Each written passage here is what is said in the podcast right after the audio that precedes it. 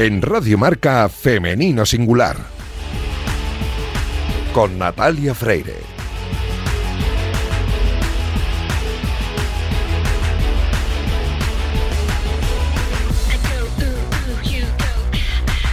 Muy buenos días y bienvenidos un sábado más a este espacio de radio en el que nos empeñamos en dar visibilidad y voz a las mujeres que hacen que nuestro deporte sea cada vez más grande. Nos encanta ver triunfar a nuestros deportistas, ya sean hombres o mujeres, pero permitidnos que en la próxima media hora hablemos solo en femenino singular, que es el nombre de este programa, que escucháis ahora mismo en la sintonía de Radio Marca.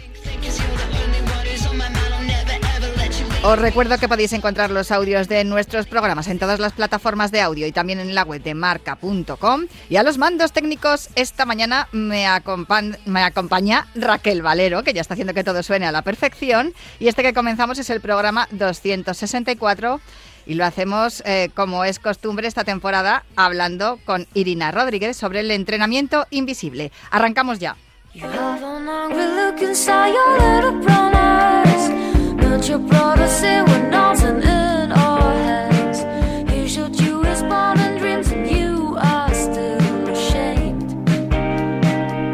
La mujer siempre es el centro de importancia de este programa, aunque es verdad que con el entrenamiento invisible de Irina Rodríguez, pues todos los consejos que nos da sirven tanto para hombres como para mujeres. Pero en el día de hoy, um, digamos que es más específico para las mujeres porque estamos en la víspera del Día de la Madre. Además, me acabo de dar cuenta de una circunstancia y es que la protagonista que tenemos para, para hoy, para hablar con ella después de charlar con Irina, la técnico que tengo al otro lado del cristal y la presentadora del programa, además de Irina, somos todas madres. Así que, oye, felicidades ya por el día de mañana.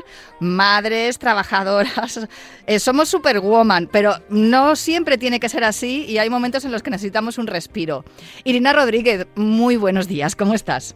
Muy buenos días. Pues mira, eh, aprovecho la ocasión para felicitar a todas las madres, como tú muy bien dices. Y también estoy de acuerdo contigo en que mm, se nos ha colgado un poco la etiqueta esta de Superwoman. A nivel social creo que hay una presión bastante subliminal y se nos pide un poco indirectamente pues ser madres perfectas, que tengamos una carrera laboral exitosa, que podamos con todo y que encima estéticamente estemos aquí divinas de la muerte, ¿no? Que cumplamos como unos cánones. Y yo creo o reivindico desde aquí que, oye, que nos tenemos que permitir también el lujo como mujeres, porque aparte de madres, somos mujeres, amigas, hijas, eh, somos muchas cosas más y que nos tenemos que permitir el lujo de no ser perfectas, porque creo que eso también es importante de cara a nuestros hijos, que ellos vean que realmente no hace falta ser un superhéroe, ¿no? Y que, somos humanos, que nos podemos equivocar y que esto conlleve aceptar quizás las equivocaciones que siempre forman parte de un aprendizaje sin unas frustraciones tan grandes como a veces hay, ¿no? Es que la exigencia social, como tú bien estás eh, exponiendo, implica eso, ¿no? Que mm, tenemos que demostrar además de ser madres, de que nuestros cuerpos han cambiado, hemos tenido un parto, una lactancia y la crianza de los hijos, además podemos seguir siendo em, profesionales competitivas en nuestra en nuestra actividad. En el caso del deporte, tú lo sabes muy bien, porque además tienes esa experiencia. Y luego vamos a hablar además también con una mamá que también es eh, tiene que demostrarlo, ¿no? Que muchas veces parece que el hecho de ser madre es lo más importante dentro de la competición, cuando eh, muchas de ellas tenemos ejemplos, pues empezando por ti, Irina, que has continuado tu trabajo, tu, labor eh, relacionada con el deporte después de ser madre, pero hay muchas madres que han seguido compitiendo y rindiendo a un nivel altísimo. Se me viene a la memoria pues nuestra protagonista de hoy, que lo voy a decir ya, es Maitane Melero, eh, y, otras mujeres como Teresa Portela, Maya Lenchorraut, Blanca Manchón, eh, Clara Simal, o sea, se me vienen a la, a la cabeza un montón de nombres de mujeres que tras su maternidad han seguido compitiendo, rindiendo y además ganando, en el caso de Teresa o Mayalen, medallas olímpicas. Así es, así es. Yo lo que no tengo muy claro, porque claro, em, socialmente nosotras, las que tenemos un trabajo normal, por decirlo de algún modo, nos vamos organizando, dejas a los niños en la escuela, luego los recoges, vas siempre con la hora pegada porque no llego a por los peques, que si los extraescolares y tal, pero eh, también no pasa nada si un día yo no salgo a entrenar.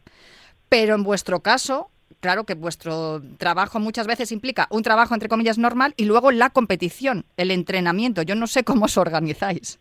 ¿O qué, qué aconsejas tú para que se organicen las mujeres que están en esa situación?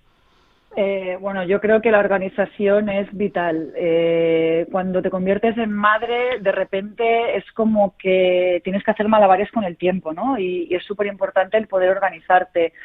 Eh, sí que es cierto que si estamos hablando de mujeres deportistas de alta competición, al final es como una profesión, ¿no? O sea, todo el mundo tiene un horario laboral en el cual eh, deja a sus hijos o en una guardería o con otro familiar o con el padre, con lo que sea, y puede, puede desempeñar su trabajo. En el caso de los deportistas también es así.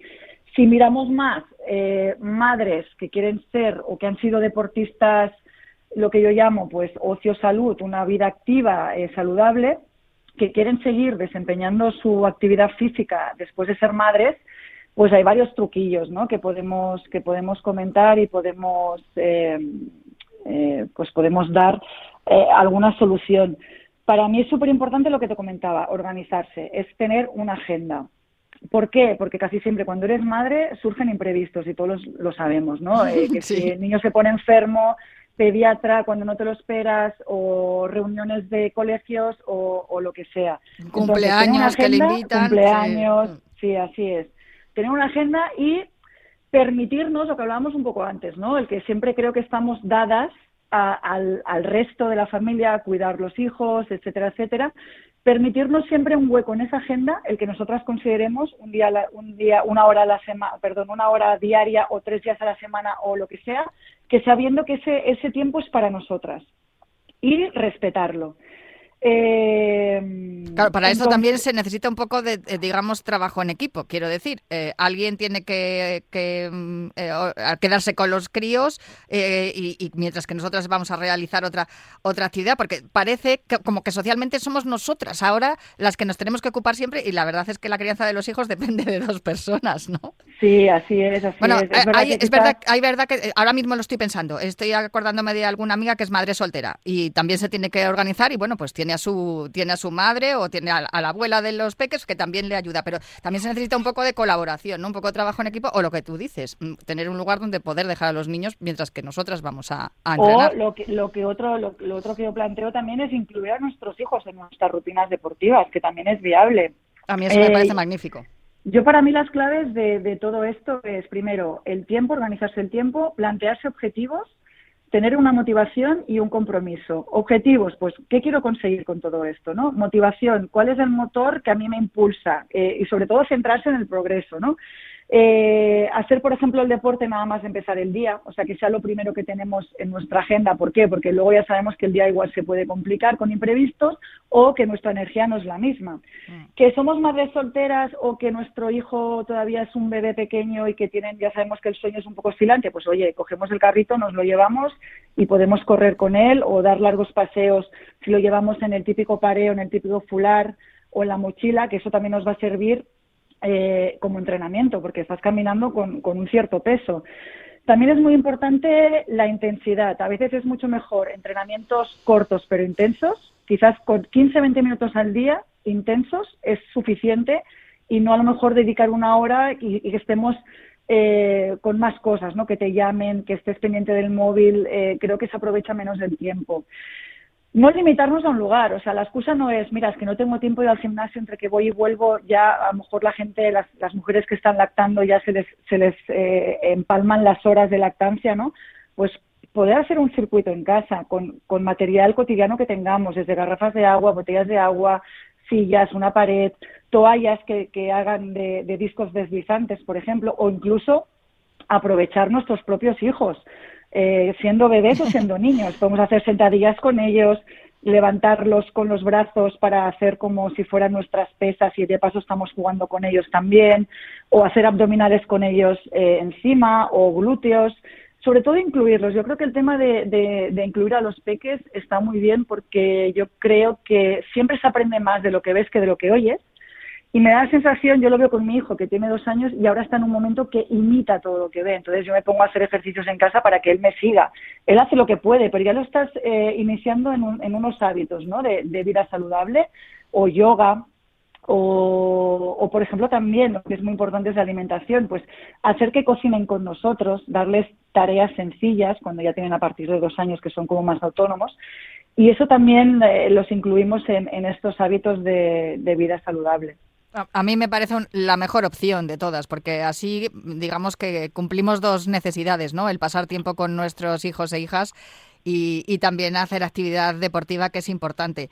Y desde aquí también una petición ¿no? a todas las instituciones, empresas, etcétera, etcétera, que trabajen por la conciliación, porque lo vamos a hablar ahora en, un ratito, se lo vamos a preguntar a Maitane, eh, pues lo difícil ¿no? que, supone el, tener que conciliar, que es complicado para todas las mujeres y especialmente también para, para las deportistas. Así que es importante que hagamos hincapié en eso, en la conciliación, en que se nos faciliten las, las cosas y que no se cargue solo sobre la mujer la crianza de los niños, que se, se cargue también sobre el resto de la sociedad, que, nos, que se implique ¿no? en, ponernos lo más fácil y si tenemos pareja, pues también repartir las tareas, que eso es importante para poder, para poder equilibrar ¿no? la igualdad, que eso también es igualdad. Sí, sí, sí. Yo si quieres un día hablamos también de, de, este tema un poco más ampliamente, de cómo quizás estamos reivindicando esta igualdad que a mí me parece que a veces vamos un poco confundidos en el concepto, ¿no? Pero si quieres lo hablamos un día más adelante. Pues perfecto, me parece, me lo apunto. Mira que estoy apuntando un montón de temas, vamos a tener que hacer muchos más programas, Irina. Pues muchísimas felicidades por el día de mañana, muchísimas felicidades por todos los días y muchísimas felicidades a todas las que sois madres y que tiráis de esta sociedad y, y educáis a vuestros hijos también en una vida saludable con el deporte incluido, ¿no? En, en esas actividades diarias, cotidianas. Un abrazo muy fuerte Irina. Un abrazo, que vaya muy bien.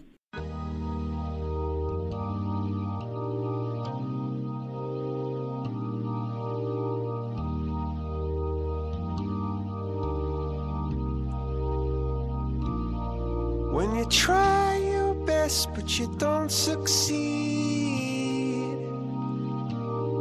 When you get what you want but not what you need. When you feel so tired but you can't sleep, stuck in rivers,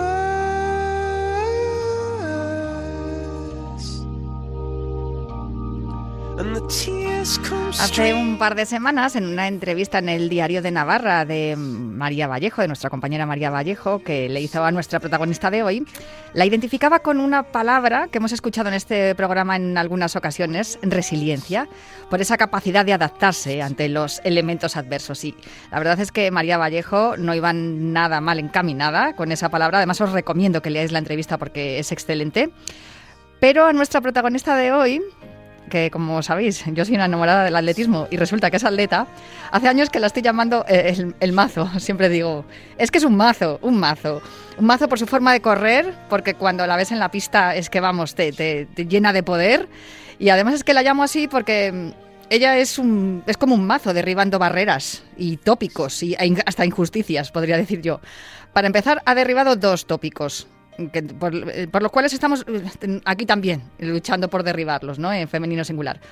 El primero, que una deportista no puede ser madre mientras está en activo y que cuando vas cumpliendo años disminuyes el rendimiento.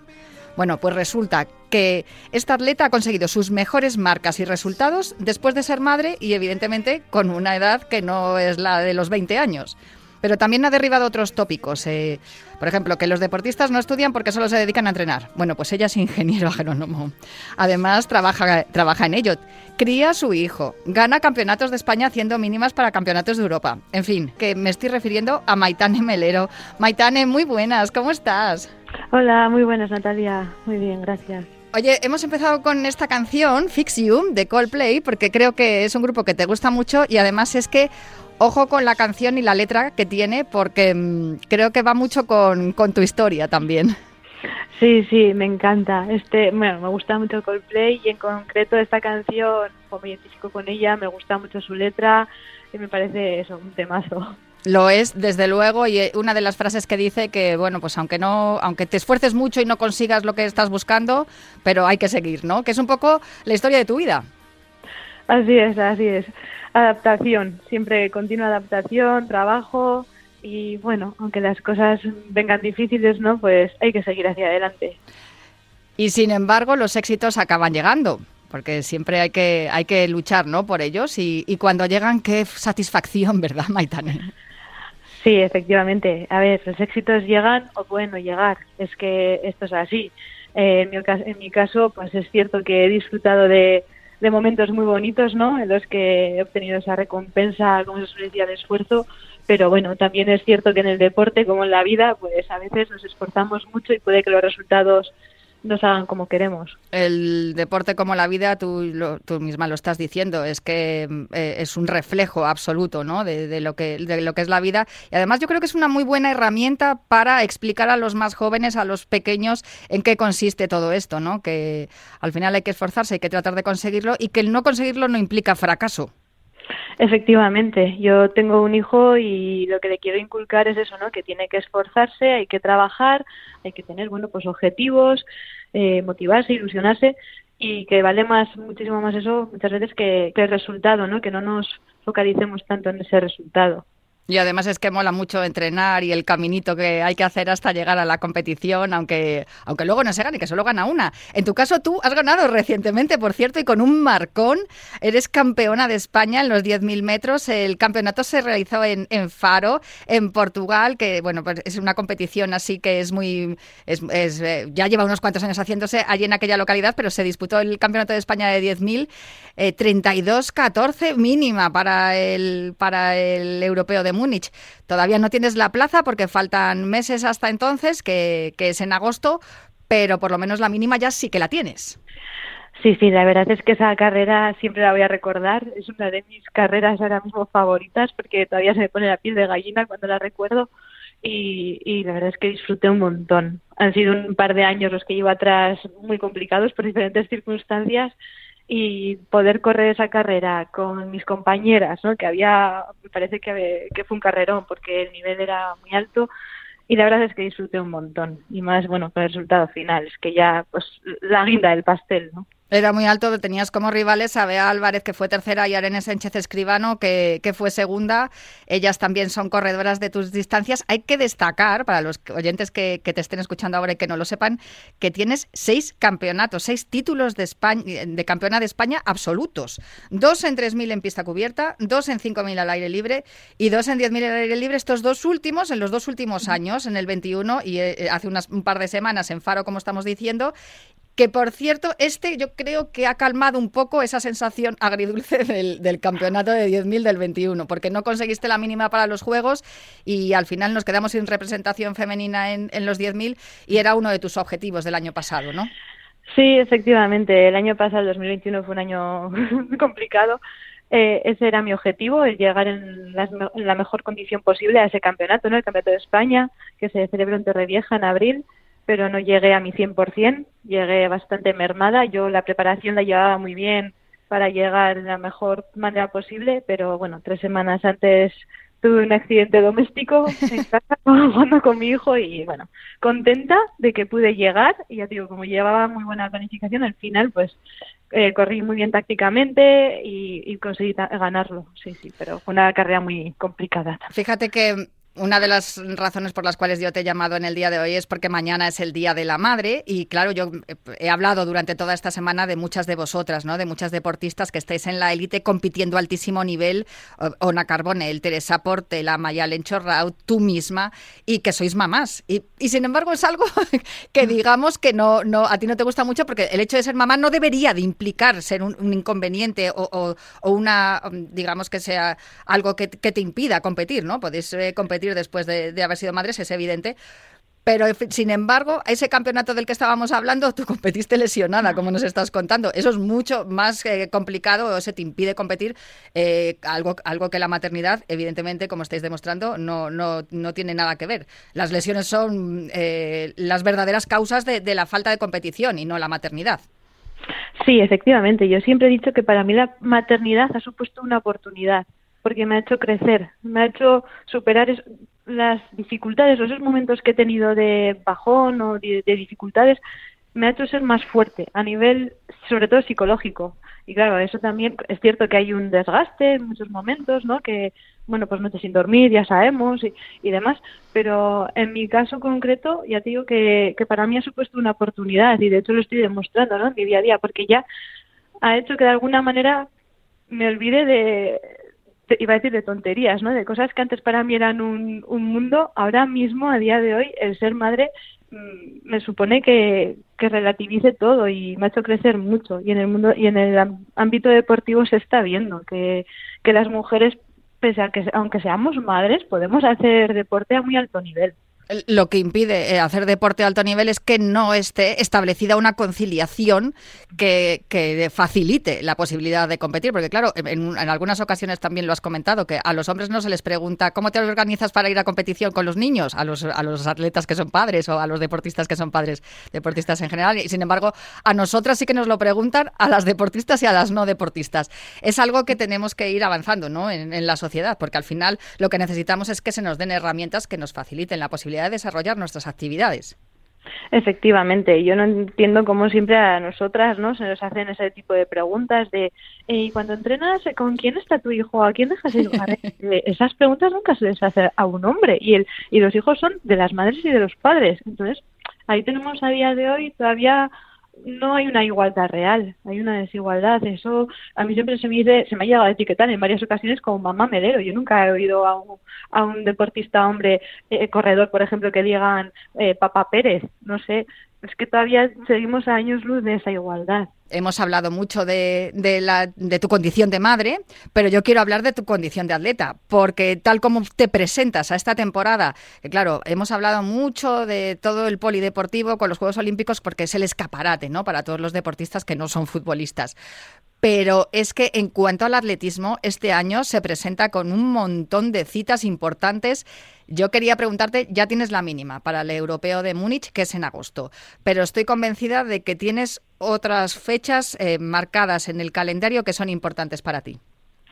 Sí, la verdad es que este año, el 2022, sobre papel por lo menos, es un calendario muy, muy, muy bonito en el que, como estoy haciendo ahora distancias más largas de lo habitual, ya no puedo competir tan de continuo, entonces así he tenido que seleccionar mucho y voy a hacer prácticamente todo, o campeonatos de España o campeonatos internacionales. Entonces, claro, así a priori, pues está muy chulo, ¿no?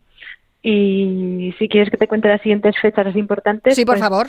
Sí, voy a hacer el 10K de Campeonato de España, que es la semana que viene, en Obarco, en Galicia. Luego tengo la Copa de Europa de 10.000 en mayo, en Francia. Después el Campeonato de España de Media Maratón, en junio, en Paterna. Eh, luego, eso sí, todo va bien, pues el Campeonato de Europa de Múnich, que eso, tengo la mínima de la, de la Federación Europea, pero falta que la española pues confirme esas mínimas.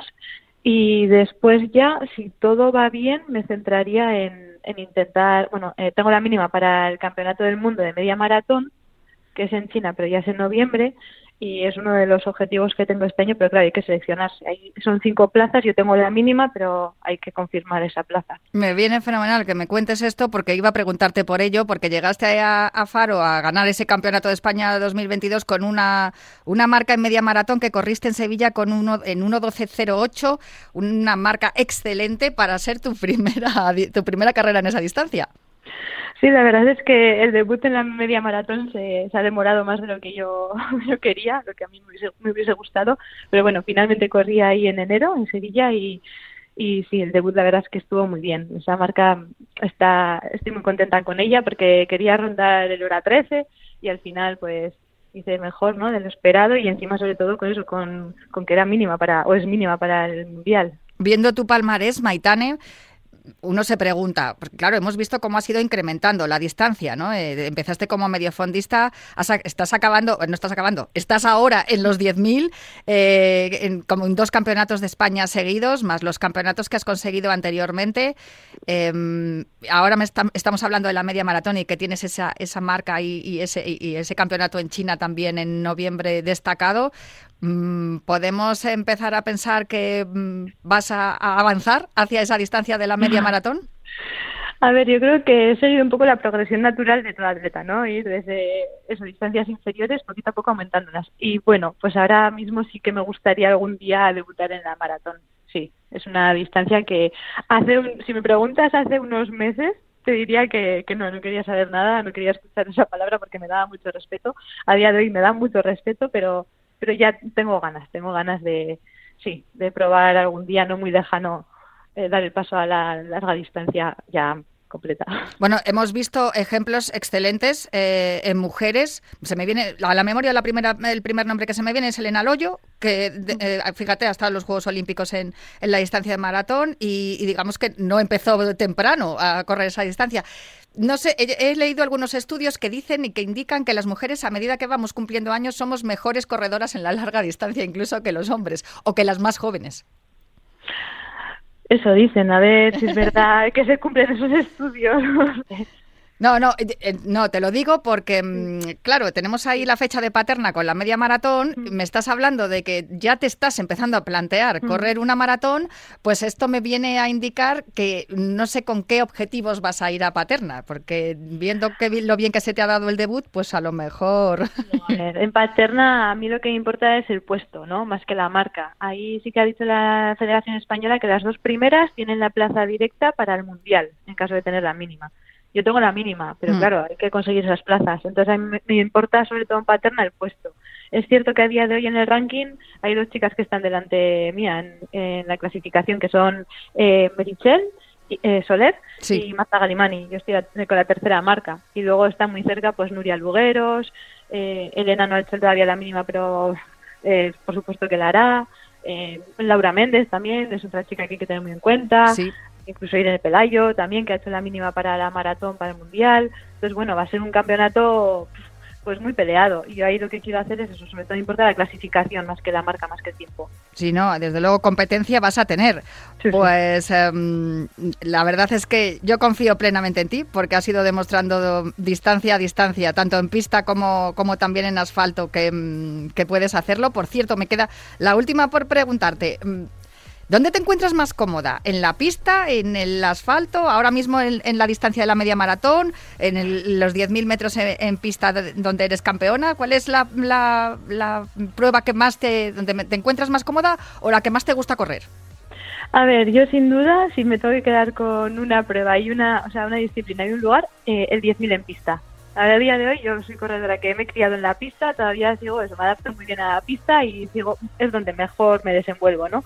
Y el 10.000, como ahora estoy preparando la media maratón, es una prueba también que la distancia se me queda, me gusta, me gusta y bueno, se está viendo, ¿no? Que es donde ahora mismo donde mejor me, desenvuelvo. Pero es cierto que me motiva mucho también el haber dado el paso a la ruta. la, oportunidad que se me está abriendo ahora, ¿no? Con, con estas nuevas distancias como la media maratón, incluso el 10K, el hacerlo en asfalto también. Y bueno, ahí estoy adaptándome a estas nuevas pruebas. Que eso lo sabes hacer tú muy bien, Maitane, y además lo demuestras cada día trabajando en un trabajo normal, entrenando. Eh, criando a tu hijo y además compitiendo y ganando y demostrando que el hecho de ser mamá y ser deportista y ser una trabajadora que trabaja sus eh, cada día sus horas semanales no impide llegar a, a lo más alto que es tu caso. Pues ha sido un placer charlar contigo y muchísimas gracias por atendernos aquí esta mañana en Femenino Singular. Muchísimas gracias a vosotros. Un abrazo. Un abrazo muy fuerte y feliz Día de la Madre, que es mañana, por cierto. Gracias, igualmente. pues muchísimas gracias. Maitane Melero, campeona de España en 10.000 metros, eh, recientemente ha, estrenado este, este entorchado, este campeonato, pero la vamos a ver seguramente también en el podio, ojalá que sea muy arriba en las próximas pruebas, como nos ha contado las que tiene marcadas en el calendario. Atletismo, maternidad, competición, entrenamiento. La vida misma es esto y aquí cada sábado os lo contamos hablando en femenino singular en Radio Marca.